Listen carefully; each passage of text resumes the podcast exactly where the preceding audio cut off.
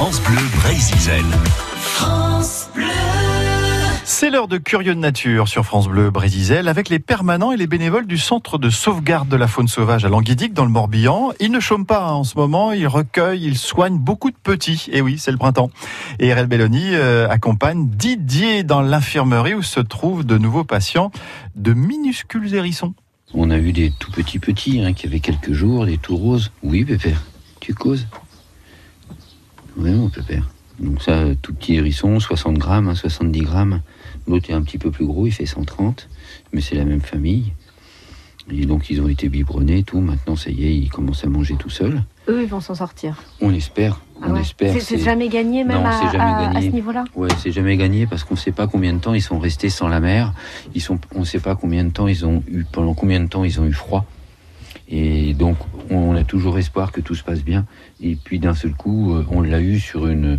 euh, là, j'ai euh, une couveuse qui est vide. Il y avait trois petits hérissons dedans qui.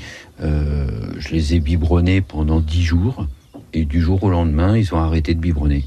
Donc, et on s'est aperçu que, oui, bah, ils étaient restés beaucoup trop longtemps froids. Ils ont réussi pendant une dizaine de jours à digérer ce qu'on leur donnait quand même et tout. Et puis, eh ben, petit à petit, non. Il n'y a plus rien qui passe, il n'y a plus rien qui se fait. On a beau essayer, on a beau les réchauffer, on a beau changer. euh, non, on n'a pas réussi à les sauver. Donc, on y croit toujours. Et c'est toujours tristesse quand euh, on voit que ces pitchouns euh, ne s'en sortent pas. Quoi. Donc, c'est vrai, les débroussailleuses, c'est pareil.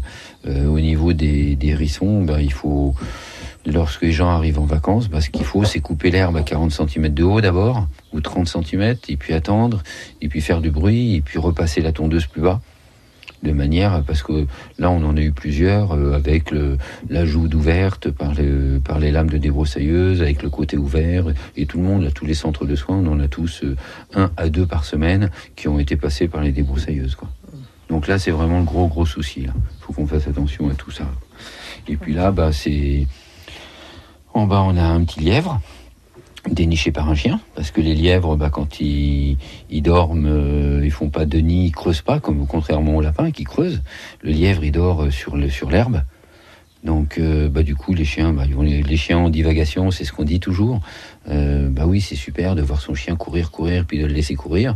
Mais ce qu'on se rend pas compte, c'est que derrière, il y a toute la faune sauvage qui en prend plein la tête.